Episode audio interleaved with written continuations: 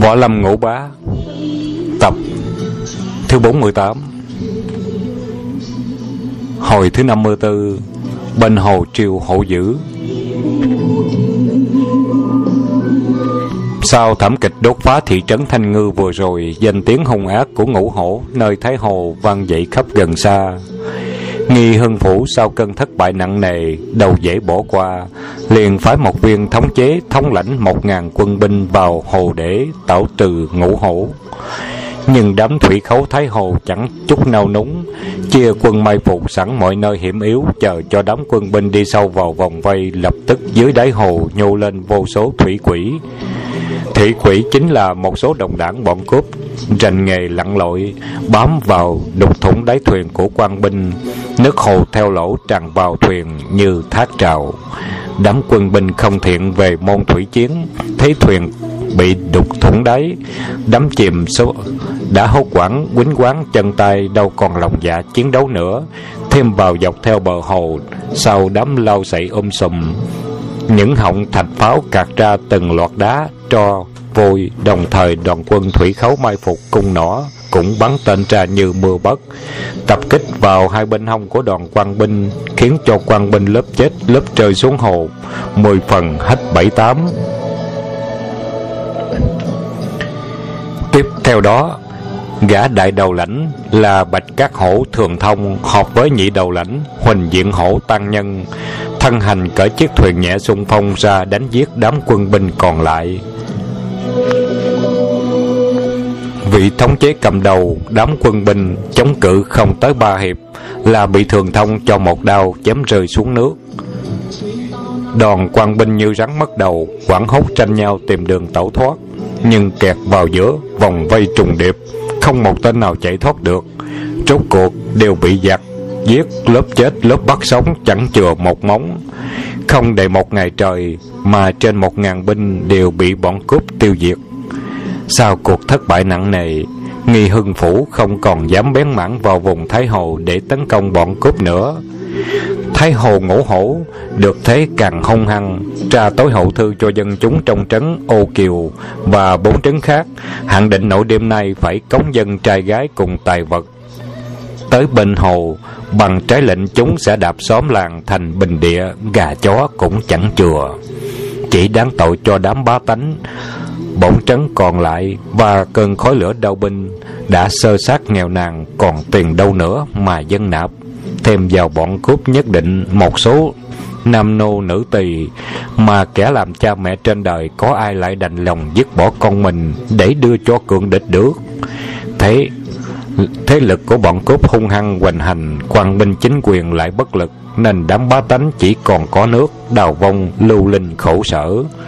Hoàng Dược Sư nghe bọn họ thuật lại xong, máu nóng dâng tràn, khí hùng sôi động, nhưng tính tình chàng rất cổ quái. Trong lòng dù rất giận cực cùng, mà trái tay thai chàng lại buông tiếng cười ha hả như xé ruột loạn bào. Hay quá đi mất, chả trách bọn thủy khấu hung hăng như thế, té ra bọn chúng còn có mấy tên đầu sỏ chỉ huy. Các vị hãy yên lòng trở về thôn trấn. Trong vòng 3 ngày, tôi sẽ túm cổ cái ổ mà quý vị gọi là Thái Hồ Ngũ Hổ và sẽ đem về đây treo sống trên ngọn cây cao, cho quý vị banh da xẻ thịt nó ra cho hả tức. Mọi người nghe Hoàng Dược Sư nói một cách quả quyết như thế, và lại thấy chàng tay không mà có thể đứng xa nhổ được cây lớn, nên cũng tin tưởng phần nào. Họ ồ lên một tiếng khâm phục, rồi rầm rộ đẩy xe gánh gồng kéo nhau trở về thị trấn Âu Kiều. Hoàng Dược Sư cũng theo chân cụ già và cậu bé lúc nãy về tạm trú đôi ngày. Cụ già ấy tên Võ Trọng Thuấn, là một nho sĩ ở đất Âu Kiều. Mọi người thấy cụ ta đức độ tài ba nên kính mến, phục tùng theo bậc trưởng lão trong làng. Hoàng Dược Sư cũng là người đọc sách nên một già một trẻ câu chuyện lại qua rất ý hợp tâm đầu. Qua được sự chuyện trò, Hoàng Dược Sư biết đứa bé kháu khỉnh thông minh lanh lợi kia tên Võ Hồng Quang, năm nay vừa 9 tuổi đầu. Hoàng Dược Sư lần đến Hoa Sơn đầu tiên, Thâu nhận đồ đệ là Khúc Thắng tức Khúc Linh Thông. Chàng thấy đứa bé Võ Hồng Quang, tuổi tuy còn bé mà bạo dạn chững chạc, trong lòng rất yêu mến, có ý muốn thâu nhận cậu bé làm đồ đệ, định bụng sau khi khắc phục được Ngũ Hổ Thái Hồ sẽ bàn đến chuyện ấy. Đêm ấy Hoàng Dược Sư lưu ngụ tại nhà Võ Trọng Thuấn. Sau khi dùng cơm tối lót dạ xong, bèn đứng dậy cười và nói với Võ Trọng Thuấn: bây giờ tôi phải đi bắt sống Ngũ Hổ, ông nên cho mọi người hay. Cứ yên tâm ngủ kỹ, mọi việc tôi lo liệu cho. Võ Trọng Thuấn tuy vân vân dạ dạ bên ngoài, nhưng trong lòng áy náy không yên. Hoàng Dược Sư thấy vậy khẽ mỉm cười, thoát một cái đã tung mình vào bóng đêm mất dạng.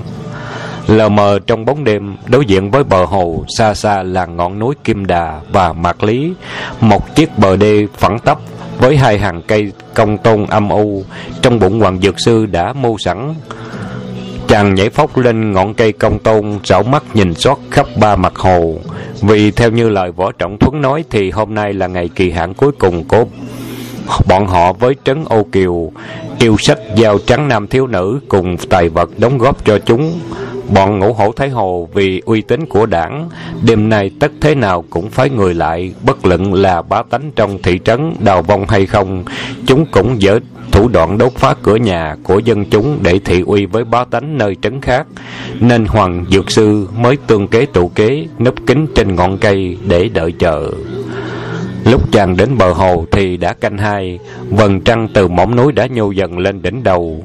Trời trở sang canh ba, trên mặt hồ sóng nước tí tấp bao la, bỗng nhô lên một đội tiểu thuyền, đầu đuôi nối tiếp nhau có trên 30 chiếc, loại thoang nhỏ, chẳng có mui. Trên mỗi thuyền chen chúc ngồi ít nhất là 7-8 người, nói một cách rõ ràng hơn là đoàn thuyền ấy chở có trên 300 người.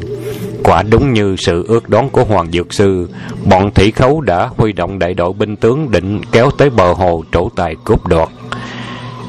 Chàng nín hơi chờ đợi, nhìn thấy đội tiểu thuyền ấy đã có chiếc cặp lên bờ hồ. Chàng tự nhủ là đã đến lúc biểu lộng thân pháp của mình, liền nhô mình lên khỏi ngọn cây, sử dụng phách không chưởng lực, hai tay đẩy mạnh về phía bờ hồ. Đêm ấy chỉ có gió nhẹ lai rai, mặt nước trên hồ vốn phẳng lặng như gương, nhưng khi thần lực phách không chưởng vừa bay ra, tức thì ầm một tiếng như sấm bủa mặt hồ, chưởng phong xoáy vào lòng hồ tạo thành một cơn trút vĩ đại, sóng nước dâng cao ào ạt như cuồng phong biển động. 4 chiếc tiểu thuyền đang bơi gần bên xoáy nước bị cuốn lật nhào, trên 10 tên thủy khấu trong thuyền chìm liễm trong đáy nước. Một biến cố bất ngờ và kỳ lạ ngoài sức tưởng tượng của đám cướp hồ, trật tự của đoàn thuyền nhất thời bị xáo trộn. Cũng may là bọn cướp vừa bị chìm xuống, tên nào cũng tinh thông thủy tánh và lại gần bờ, nước không sâu lắm. Chỉ một chốc sau là chúng đã lõm ngõm nổi lên, nhưng gươm đao cùng tên đều rớt mất dưới nước, quần áo lại ướt nhem, trông rất tiều tụy 10 phần. Hoàng Dược Sư núp trên ngọn cây thấy bọn cướp hoảng khiếp, dùng cục nhau một chỗ không khỏi thích ý, buồn cười trong lòng. Chàng vẫn im lìm chẳng lên tiếng, chờ cho bọn cướp đã lặp lại phần nào trật tự cho đội ngũ, bơi thuyền cập sát bờ hồ. Chàng lại chậm chậm hai tay vạch vào khoảng không một vòng tròn, áp dụng phách không chưởng lần nữa để phá bọn thủy khấu. Lần này chàng dùng sức hơi mạnh, nên phách không chưởng vừa phát ra liền kêu ầm một tiếng cực kỳ chát chúa, lùng bùng cả lỗ tai. Mặt hồ lập tức bị nứt đâu ra thành một xoáy nước, đường kính rộng độ 3 trượng, ngọn sóng bủa cao như một bức tường nước vĩ đại, lại thêm 4 chiếc tiểu thuyền bị cuốn vào xoáy nước chìm liễm. Bọn cướp trên thuyền rớt lẩm bẩm xuống hồ, khiến bọn chúng kinh hoàng kêu lên ơi ới vang động khắp đêm sâu. Thuyền giặc chưa cập đến đã trước sau liên tiếp chìm hết 8 chiếc, tuy không có người chết đuối nhưng bọn cướp đã có nhiều đứa thất đảm kinh hồn.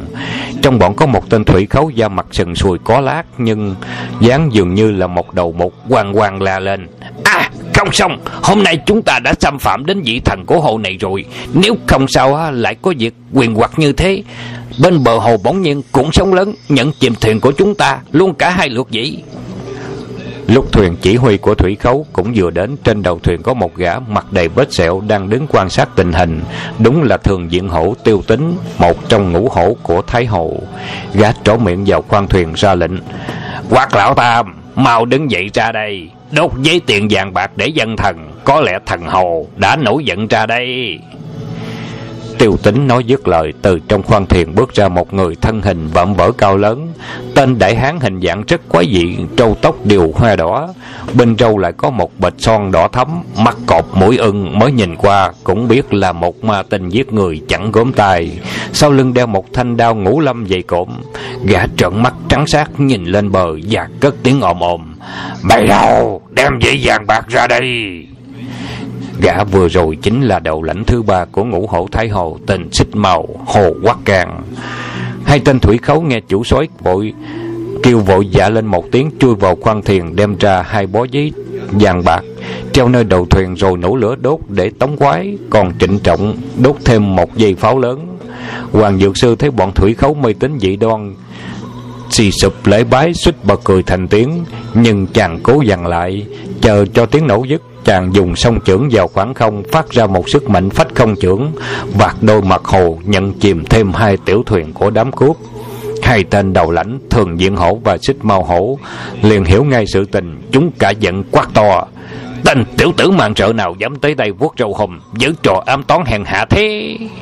Miệng chưa dứt lời, hai tay trước sau mò vào túi da cá, trút ra 12 ngọn phi tiêu lẹ làng phóng trở ra theo lối liên chu thủ pháp, tấn công về phía hàng cây công tôn nơi Hoàng Dược Sư đang núp. Nào ngờ 12 mũi phi tiêu vừa phát ra chưa bao xa thì trên đầu ngọn cây liền nhô lên một bóng người nhẹ nhàng phất tay ra, và lạ thay 12 ngọn phi tiêu của Xích Mâu Hổ và Thường Diện Hổ tự động quay đầu trở mũi bay trở lại thuyền giặc, liền phập phập phập ghim vào hết thảy 7 tên đồng bọn trên thuyền. Kỳ dư nhiều mũi không trúng ai, bay cắm sâu vào ván thuyền lúc hơn mấy mươi phần. Đoàn thủy khấu thất sắc nhìn nhau, tiếp theo đó có tiếng nhẹ nhàng như tiếng lá rụng, bóng xanh của Hoàng Dược Sư đã thấp thoáng hiện trên thuyền. Bọn cướp hải kinh kêu lên: "Chú trời, thần hổ gia gia đã hiển thánh kia kìa!" Thường Diệu Hổ quát to: "Không phải thánh thần đâu, này thằng kia mi là dân xứ nào dám to gan lớn mật đến đây chống đối với Ngũ Hổ Thái Hồ chứ?" Hoàng Dược Sư cười gằn đáp: "Đám cẩu tặc mù quáng kìa, cậy vào đâu mà dám xưng danh Ngũ Hổ, thứ loài chuột nhắt nhào bay, dù liệt vào hạng mèo cũng chưa xứng đáng nữa là khác. Khôn hồn, hãy mau quay trở lại, núp kín vào ổ, đặt chân lên đất Âu Kiều là chết cả lũ đó!" Thường Diện, Xích Mâu, hai hổ đều cả giận đồng quát lên: "Đồ tồi, mới dùng tà pháp nhận chìm thuyền của chúng ta!"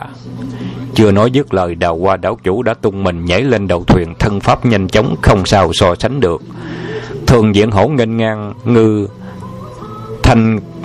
ngư lần đao, Xích Mâu Hổ hồn sẵn cây kích đồng giảng định đón đối phương lại, nhưng Đào Hoa đảo chủ đâu phải là nhân vật tầm thường như chúng. Bóng xanh thoát một cái trước mắt, binh khí trên tay đã bị đoạt đi từ lúc nào. Kình công, hai tiếng vang lên, một đôi đao và một đôi giảng đã bị Hoàng Dược Sư bẻ thành 6 khúc rơi lãng xoảng trên khoang thuyền. Tiếp theo đó chúng cảm thấy nơi eo lưng buốt nhói một cái, mỗi tên trúng phải hai chỉ của đối phương điểm vào yếu huyệt, khiến thân hình mềm nhũn ra như một khối bùn, không còn sức lực gì cả, té nhào trên thuyền. Hoàng Dược Sư hai tay túm lấy gáy của hai người như chim ưng chộp chuột, giơ hỏng lên cao chẳng chút phí sức bao nhiêu. Đồng bọn còn lại không khỏi giật mình kinh quản, nhất tề vũ lộng khí giới đến cứu chủ tướng. Đào Hoa chủ vung hai người quay tròn như cái vụ và quát lớn: "Chúng bày đứa nào to gan đến thì đến, ta giết chết hai thằng khốn này tức khắc!" Bọn cướp quả nhiên hoảng sợ, không một tên nào dám tiến lên. Hoàng Dược Sư ném mạnh hai người xuống sàn rồi cười lạc bảo: "Hai cái thằng vô dụng chó chết, chúng bay mà cũng dám ra tay với ta, dù chúng bay có khổ luyện thêm 100 năm nữa cũng chẳng làm gì được ta. Ta muốn lấy bạn bay như lấy đồ trong túi, nhưng ta không thích giết một hai đứa mà muốn cả bọn chúng bay, từ thằng giặc con cho đến lão đầu lĩnh, kéo một lượt đến đây để ta giết cho đã tay. Ta hứa với đám cậu tặc, chúng bay là: một chẳng cần đao kiếm, hai chẳng dụng ám khí, ba chẳng thèm ra tay mà làm cho chúng bay chết hết, nghe rõ chưa?"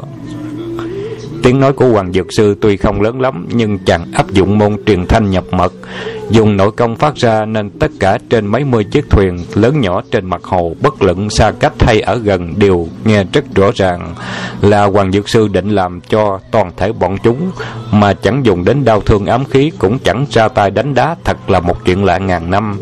Chẳng lẽ gã áo xanh họ Hoàng kia là thánh sống hay sao?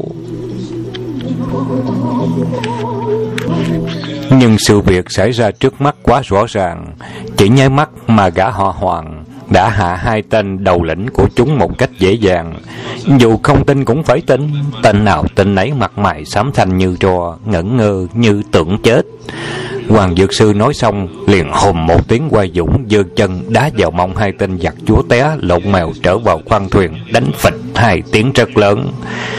Và kỳ lạ thay, cái đá của Đào Hoa đảo chủ vừa rồi, Thường Diện Xích Mâu Hai Hổ cảm thấy huyệt đạo được giải tỏa, tay chân cử động trở lại như thường. Hoàng Dược Sư sau khi giải huyệt cho hai người xong, liền tung mình nhảy vút lên bờ, thoăn thoắt vài cái nhúng mình đã biến mất vào bóng đêm. Xích Mâu Hổ, Thường Diện Hổ vừa giận vừa sợ, vội ra lệnh cho đồng đảng quay thuyền trở về xào huyệt. Hoàng Dược Sư về đến trấn Âu Kiều thì trời đã mới điểm canh tư. Chàng lặng lẽ chui vào nhà Võ Trọng Thuấn tìm chỗ nghỉ ngơi.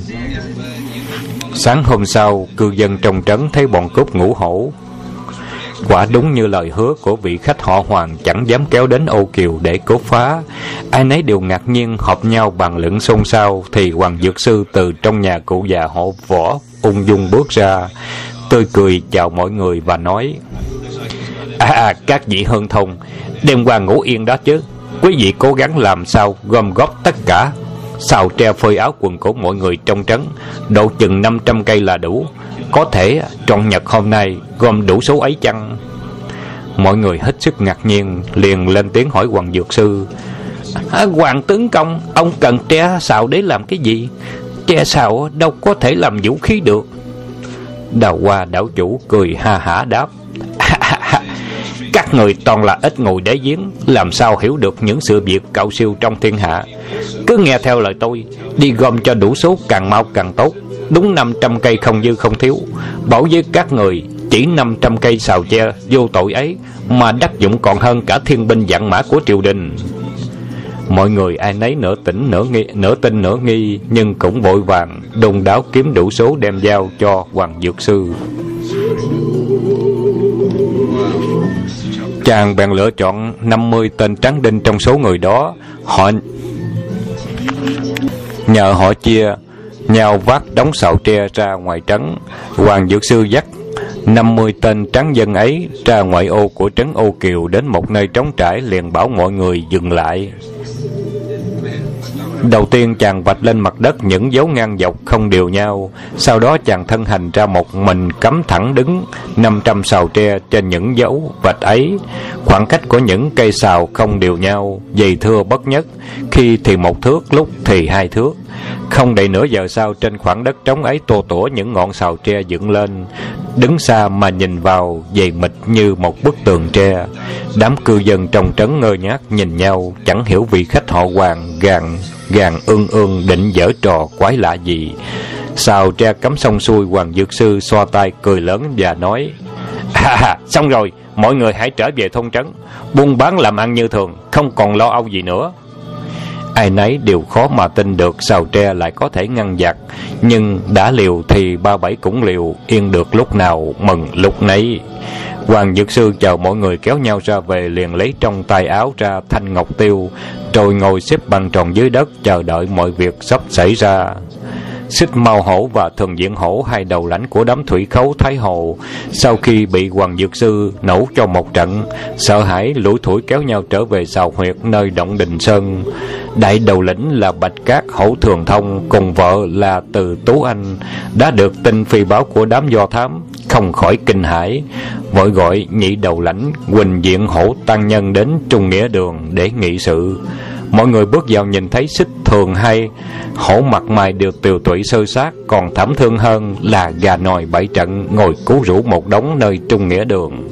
Bạch Các Hổ Thường Thông ngạc nhiên hỏi: Nhị hiền đệ sao lại tệ đến thế? Để cho một tên tiểu tốt vô danh hại đến nỗi như thế sao? Xích Thường hay cột uất ức ứa nước mắt thuật lại mọi việc đã trải qua cho mọi người nghe. Huỳnh Diện Hổ Tăng Nhân cả kinh la lên: Tài ba đến nỗi có thể dùng phách không chưởng làm cho mặt hồ nổ sóng lớn, thì chúng ta làm sao chống nổi? Hay là bỏ quách tòa thủy trại này, trốn đến nơi khác? Đừng nên làm ăn nơi Thái Hồ này nữa. Yên Chi Hổ Từ Tú Anh bực mình đáp: Lão nhị điên rồi sao? Sự nghiệp trên Động Đình Sơn này chúng ta đâu phải một sớm một chiều mà dưỡng thành được. Chỉ vì một tên vô danh tiểu tốt mà đành quỷ phế tất cả hay sao? Nếu chuyện này loan dần ra ngoài thì anh hùng hảo hán trong thiên hạ cười chúng ta đến rụng răng mất. Hồi thứ 55, Sào Tre Bắt Cướp. Thường Diện Hổ bèn lên tiếng: Đại ca, theo ý của đệ sĩ đoán thì tên đạo sĩ chúa ấy không cậy vào một môn võ học đơn độc mà nhất định là có tà thuật. Nếu chẳng thế thì gã làm sao lại dám nói chẳng cần dùng đau thương khí giới lại có thể lấy sinh mạng toàn anh em chúng ta. Vừa rồi y dùng chưởng đánh trên mặt hồ nhận chìm thuyền đỉnh của bọn mình, chẳng hiểu có phải là pháp thuật hay khăn.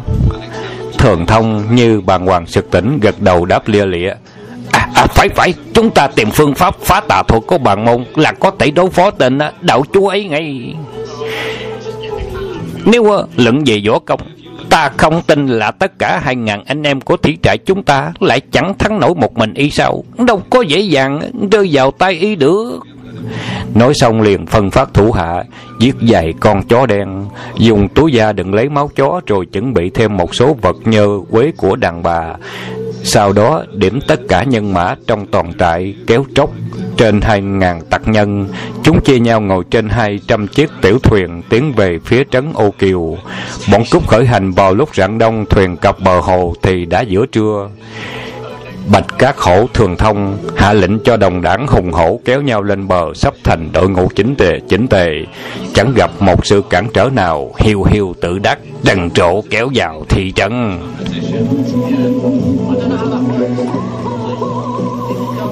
Một thời gian sau thì đoàn quân cướp đã đến bên ngoài thị trấn. Bỗng bọn chúng chợt thấy trên khoảng đất trống ở ngoại ô thành cô Kiều cắm đầy những sào tre tô tủa chọc thẳng lên trời, lại có một nho sĩ áo xanh ngồi xếp bằng tròn bình tĩnh.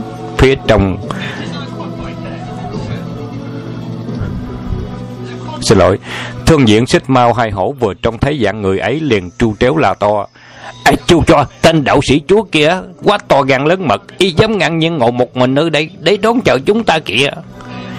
Bạch Các Hổ Thường Thông quát lớn: Ai tên mắc dịch này chẳng hiểu định dở trò quỷ quái gì nữa. Đằng ta đâu, mau xông tới bầm nát đó như tương cho ta.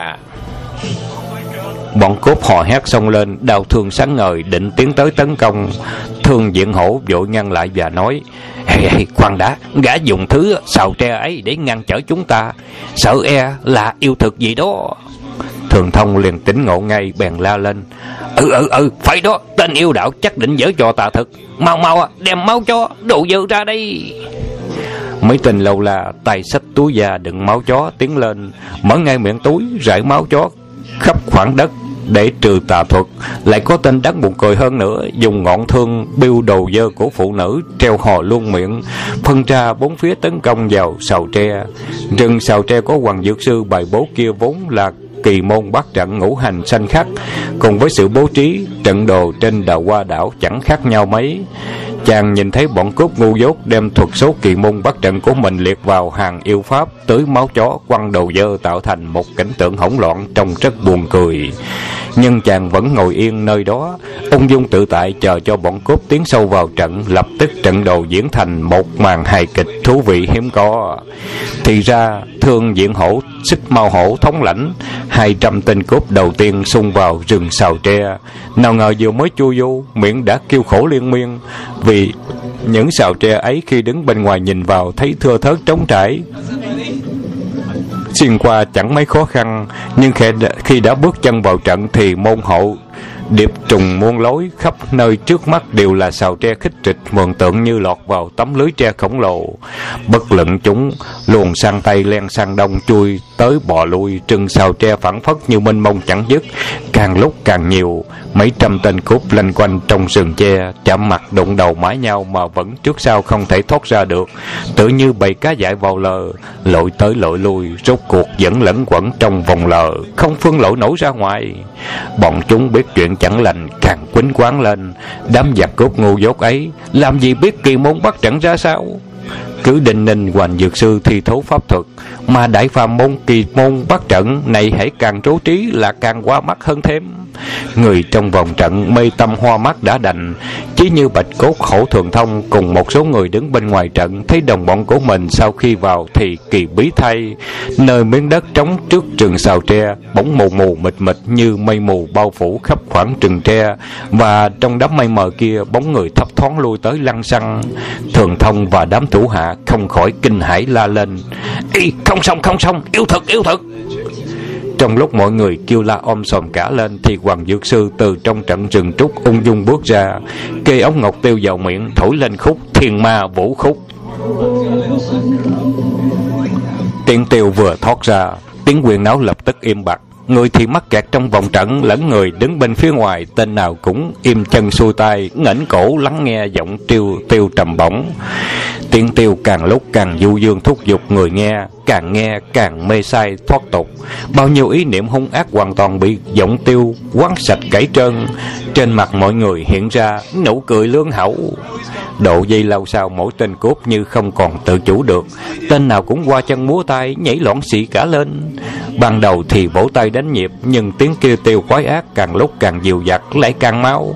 Chân tay bọn thủy khấu như bị giọng tiêu lôi cuốn, múa may cuốn cuồng, cười lên sàn sặc, mỗi lúc một nhảy nhanh thêm, không còn ra nhịp điệu bộ pháp gì cả, rồi lăn qua nhau dưới đất, giật lên, lộn xuống, gồng mình uốn lưng, làm đủ trò kỳ lạ như lối vũ man rợ của dân mọi ở tận rừng sâu. Có kẻ không chịu nổi với giọng điệu tiêu quá kích thích, chúng rú lên những tiếng rùng rợn, hoặc nắm cả tóc mình giật bưng bực, hay cười rống lên như bị cù lét, xé toạc cả áo quần trên bản thân. Đứng bên ngoài nhìn vào, ta có thể mường tượng như đang lạc vào một thế giới cuồng loạn của người điên. Điệu Thiên Ma Vũ Khúc của Hoàng Dược Sư vừa tấu lợi hại phi thường, thật là nhạc khúc có ma lực câu hồn hiếp khách, có thể khiến cho người mê tâm loạn trí, bất cả tánh thường. Lúc ở Hoa Sơn luận kiếm, xà trận của Âu Dương Phong còn bị tiếng tiêu chàng tấu lên, phải quay múa loạn xạ, cơ hồ tan nát bị rắn, huống chi cái đám thị khấu phàm phu tục tử kia. Nên khi giọng tiêu của chúng mới trỗi lên nửa khúc của điệu Thiên Ma Vũ, là bọn cướp đã nổi cơn phong điên, nhảy cẩn múa loạn cả lên suốt mấy giờ đồng hồ không nghỉ. Tên nào tên nấy mệt bá thở, hốc mồm ra mà thở cho đến sức mòn lực kiệt, mới nằm ngay đơ trên mặt đất, chân tay không còn đủ sức để giở lên nữa. Hoàng Dược Sư nhìn thấy bao nhiêu đồng đảng của bọn Ngũ Hổ Thái Hồ đều nằm la liệt trong ngoài rừng tre, chàng mới ngừng tiếng tiêu, cất tiếng cười ha hả, rồi từ trong kỳ môn bắt trận lững thững bước ra, đảo bước trở về thị trấn, bảo bá tánh trong chợ rằng: "Ê, bao nhiêu tên cốt đều bị tôi cầm chân cả rồi, chúng nó đang nằm đợi trói tại nơi đám sào tre. Các vị đã thấy tôi cấm lúc nãy đó, các vị mau đem dây thừng ra trói bọn chúng đem về đây đi." Bá tánh trong Âu Kiều từ sau khi Hoàng Dược Sư mượn 500 cây sào tre bày thành trận pháp, tuy vẫn mua bán làm ăn như thường, nhưng người nào cũng phập phồng ái nái chẳng yên. Bọn họ không làm sao tin được với 500 cây sào tre tầm thường có thể ngăn chống được đám giặc cướp hung hăng. Nên khi đoàn thị khấu la hét vang trời kéo đến bên ngoài thị trấn, dân cư trong thành sợ quýnh đến phân tiểu bắn vọt ra trong quần. Nhưng chỉ thoáng một chút sau, tiếng chém giết bỗng ngưng bặt, rồi bên ngoài thị trấn lại văng vẳng tiếng tiêu thâm trầm não nuột, dần dần cao vút khích động như thiên binh vạn mã dồn dập bóng câu. Mọi người đang phân vân kinh ngạc thì chốc sau Hoàng Dược Sư ung dung trở về, bảo là bọn cướp hoàn toàn xuôi tay chịu trói. Ai nấy nửa tin nửa ngờ, liền phái vài người can đảm nhất trong đám ra bên ngoài quan sát sự thật thế nào. Một lát sau bọn họ trở về báo cáo cho mọi người biết nơi đám rừng sào tre lúc nãy. Quả đúng như lời vị khách họ Hoàng vừa nói, bọn cướp nằm ngổn ngang khắp nơi, khí giới la liệt cùng đất, tên nào cũng chẳng buồn cầm đến. Bá Tánh nghe nói mừng như trút được gánh nặng ngàn cân, gánh dây vác thần hầm hở kéo nhau tới trận địa. Hoàng Dược Sư trước tiên bước thẳng vào trận, nhổ ngay tất cả sào tre lên, triệt đám kỳ môn bát trận, sau đó mới ra lệnh mọi người trói bọn cướp thành sâu dắt về chợ. Buồn cười cho cái đám đầu đảng của năm cọp Thái Hậu, vì bị tiếng tiêu lôi cuốn nhảy múa quá độ, tên nào cũng bị tinh lực hư thoát ra ngoài, kiệt sức mềm nhũng như bún thiêu. Tha hồ cho mọi người trói buộc, không còn đủ sức mà giật mình ngồi dậy, đừng nói chi lại dùng dãy. Hoàng Dược Sư nhờ mọi người trong trấn thiết lập một chỗ ngồi nơi khoảng sân trống giữa chợ, dẫn đám người Ngũ Hổ Thái Hồ cùng tất cả đầu mục lớn nhỏ của bọn cướp tập trung nơi đó.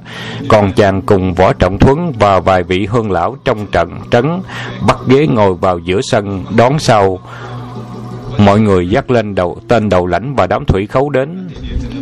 Bạch Các Hổ Thường Thông cùng với 4 anh em bị xô xấp trước mặt Hoàng Dược Sư. 5 người đưa mắt lùm nhìn và Hoàng Dược Sư chớ chẳng chịu quỳ. Hoàng Dược Sư hừ nhạt một tiếng và nói: "Quân cướp chó kìa, ta hứa là không thèm dùng khí giới, chẳng động đến quyền cước tay chân, mà có thể sanh cầm bọn bay như trở bàn tay. Lời hứa ấy chẳng chút sai ngoa, bọn bay đã sáng mắt chưa?" Thường Thông quắt nhìn Hoàng Dược Sư rồi ngoảnh đầu chỗ khác chẳng đáp. Hoàng Dược Sư lại tiếp: "Bọn bay chưa chịu phục ta đó à?" Yên Chí Hồ Tử Anh bỗng mắng to: "Ý, chẳng biết liêm sĩ, mi bất quá chỉ kể vào một chút pháp thực tội ấy mà sanh cầm được chúng ta, đâu phải mi dùng võ công chân chính mà đánh ngã bọn ta đâu, dù có đem chúng ta giết chết vậy tất đã phục mi." Hoàng Dược Sư cười to lên và nói: "Bọn chúng bày ngu sững đến đáng tội, ngu quá là ngu." Cười xong chàng liền sầm ngay nét mặt bảo: "Với những đầu óc ngu độn như heo của chúng bày, dù rằng ta cố công giải nghĩa cũng chỉ tốn nước miếng mà thôi. Chúng bày tưởng là ta dùng pháp thật thiệt sao?" Bạch Các Hổ Thường Thông không chút suy nghĩ đáp ngay: "Ê, người có tâm hảo hứng cứ thả chúng ta đi. Ngươi và ta cứ một đấu một, kẻ đau người thương, hay ta quyền người cước lấy chân bản lãnh để đấu chọi nhau quyết định hơn thua. Nếu quá như chúng ta không địch lại ngươi, lúc ấy dù chết anh em ta cũng chẳng dám quán." Hoàng Dược Sư cười ha hả: "Lấy một chọi một hùng, lại nhảy méo như chúng bày đâu có xứng đáng ra tay." Ông quay sang bảo Tráng Đinh đang đứng hầu hai bên ra lệnh: "Cứ mở dây chổi thả 5 tên cẩu tặc ấy ra đi." Mọi người không khỏi giật mình kinh hãi, cho đến Ngũ Hổ Thái Hồ cũng không kém ngạc nhiên, quên cả mừng sợ. Tập thứ 48 của Võ Lâm Ngũ Bá đến đây chấm dứt. Xin tiếp tục theo tập 49.